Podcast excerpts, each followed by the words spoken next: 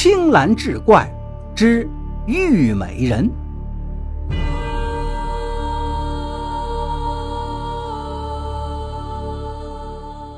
话说简伯昭是一个画匠，这年秋天，他独自进京投亲，走到一个叫桃花坞的峡谷时，天下起了小雨，他脚底下一滑，跌入深谷，就晕了过去。等他醒来，发现自己身处一间农舍之中，房间里摆了不少花花草草，造型各异，一看就是有人精心打理过。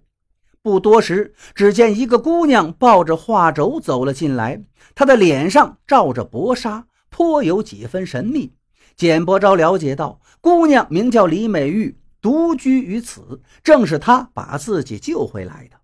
李美玉把画轴交给简伯昭，道：“公子，您是个写意的大家，您的眼光一定不俗。我对这些盆景还是不满意，可否请您指点一二？”简伯昭早就发现这些盆景修剪得过于齐整，看来有些呆板，于是直言道：“只是形似而已，少了几分神韵。”李美玉听得连连点头。少卿，他搬来一盆绿植，道：“这盆玉美人经过一个夏天的疯长，早就乱了章法，请公子帮我修剪一下，如何？”说着，把剪刀递给了简伯昭。简伯昭伸手接剪刀时，一不留神，竟然把李美玉的面巾给拽了下来。只见她长得三分像人，七分像鬼。简伯昭顿时就呆住了，直到李美玉一个巴掌打了过来，他才回过神来。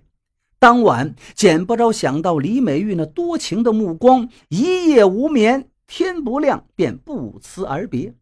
几天后，简伯昭赶到京城，一打听才知道，他要投奔的亲友一年前人家就搬走了。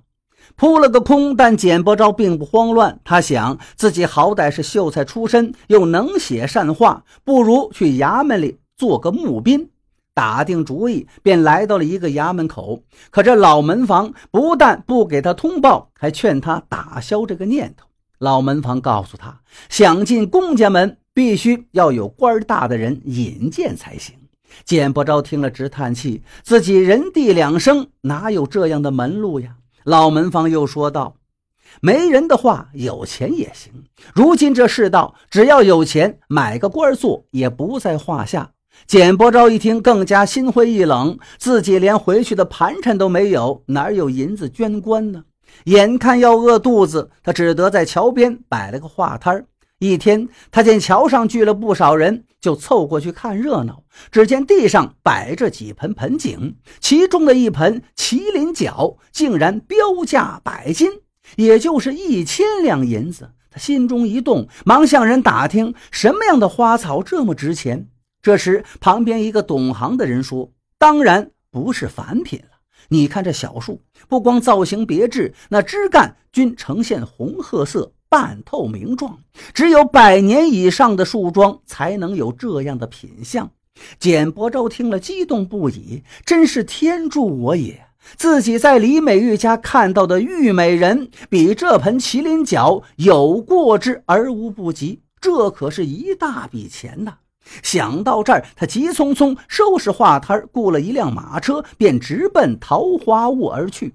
谁知马车下了官道不久，便迷失在一片桦树林里。车老板不敢乱闯，想原路返回。简伯昭只得独自向前赶路。可他走了一天一夜，也没能走出树林，又累又急之下，又昏倒过去。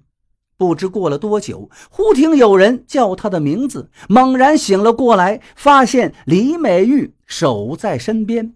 李美玉一边擦着眼泪，一边说：“你走便走了，为什么还要回来？”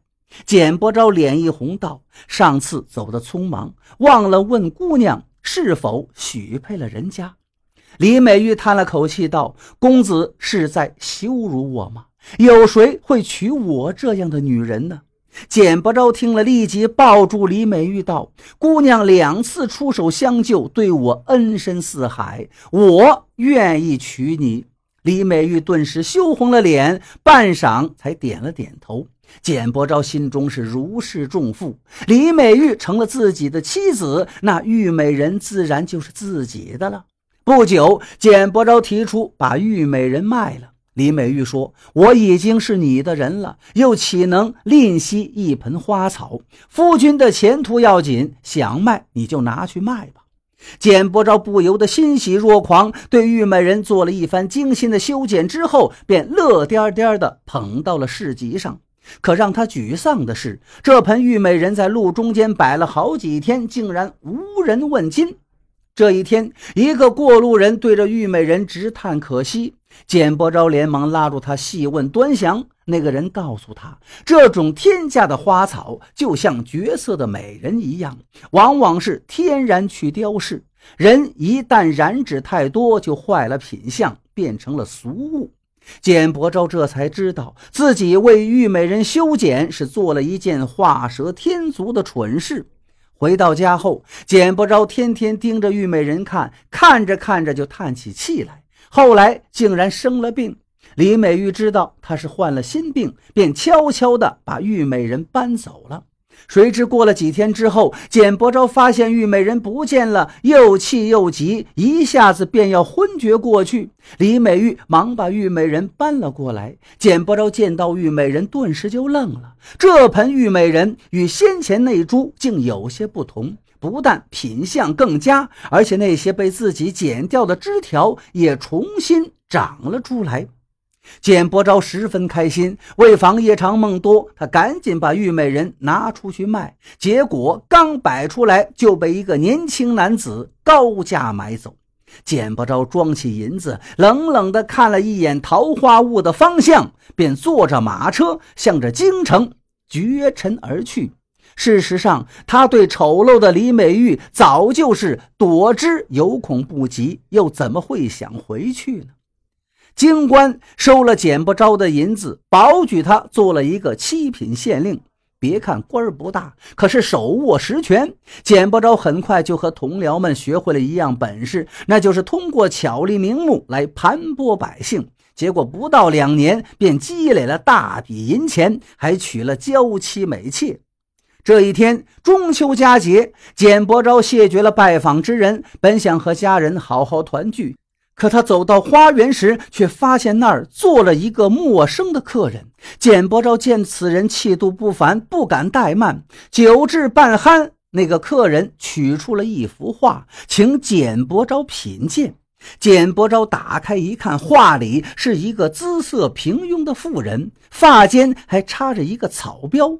简伯昭是画匠出身，自然对画了如指掌。他见这幅画并非出自名家之手，主题还是卖身为奴，有些不吉利，就心不在焉地问道：“这画有何名堂啊？”言下之意，这画值钱吗？那客人浅笑道：“这是无价之宝。”起码要百两黄金。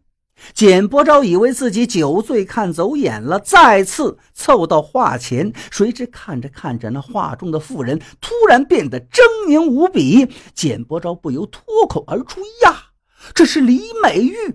那客人也厉声道：“什么李美玉？这是玉美人！”简伯昭心头一惊，李美玉是玉美人，这是何意？难道李美玉是一个树精？客人冷笑道：“你今天所得的一切都是点漆而来。我若向众人揭了你的老底，看你还有何颜面立于朝堂之上？”简伯昭一听，大怒道：“你竟敢威胁朝廷命官！来人啊，把这个狂徒给我绑了！”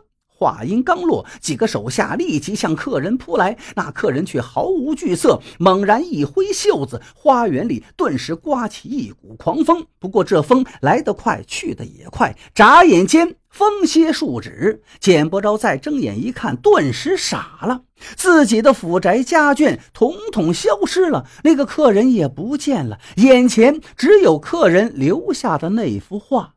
简伯昭又惊又怕，拾起画来细看，只见画中的李美玉眼中似含着泪水，如怨如诉。他不由一阵心酸。李美玉虽然是个树精，可她对自己情深意重，自己不该辜负于她。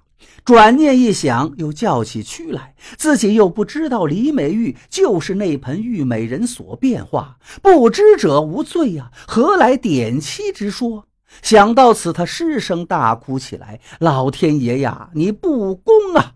谁知他一哭，眼前忽然换了景象。他正蹲在集市当街叫卖，面前放的正是那盆玉美人。见不着，知道这便是妻子李美玉的化身，当然不能再将其点卖。想到此，他捧起花盆正要离开，一个无赖忽然挡住去路，要买这盆玉美人。简伯昭黯然道。我不卖，实话跟你说吧，这盆玉美人是我的娘子。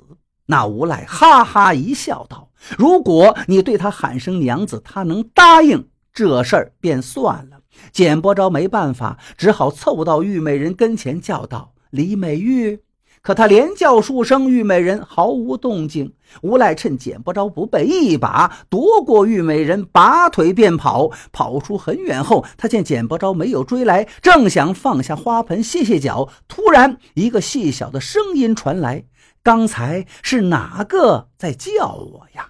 接着只见玉美人当中竟然走出来一个丑妇。无赖吓得大叫一声，连滚带爬的逃跑了。此时，简伯昭也赶了过来。李美玉见到丈夫，百感交集。简伯昭道：“李美玉，让你受委屈了。”李美玉大度的一笑，道：“过去的事儿不提了，咱们回家吧。”简伯昭点点头，正要跟李美玉回桃花坞，忽然有人在他背后拍了一下，他打了个激灵，一下子惊醒过来，竟然是一场梦。将他推醒的正是刚才那位客人。简伯昭感激地说：“哎呀，幸好你推醒了我，不然我就被那丑婆娘给诓了。”客人见了，叹息一声道：“你这种忘恩负义之人，真是难以教化。可怜我妹妹一片痴心枉负。”说完，他挥了挥袖子，简伯昭立刻被风势裹挟着飞到了半空中。他猛然间记起了客人的真面目，他就是当初买走玉美人的那个年轻人，只是他沾了两撇假胡子，自己没有认出来。不知过了多久，简伯昭悠悠醒转，发现自己正躺在一个荒无人烟的峡谷之中。他不由得茫然起来：难道刚才所经历的一切，都只是一场梦吗？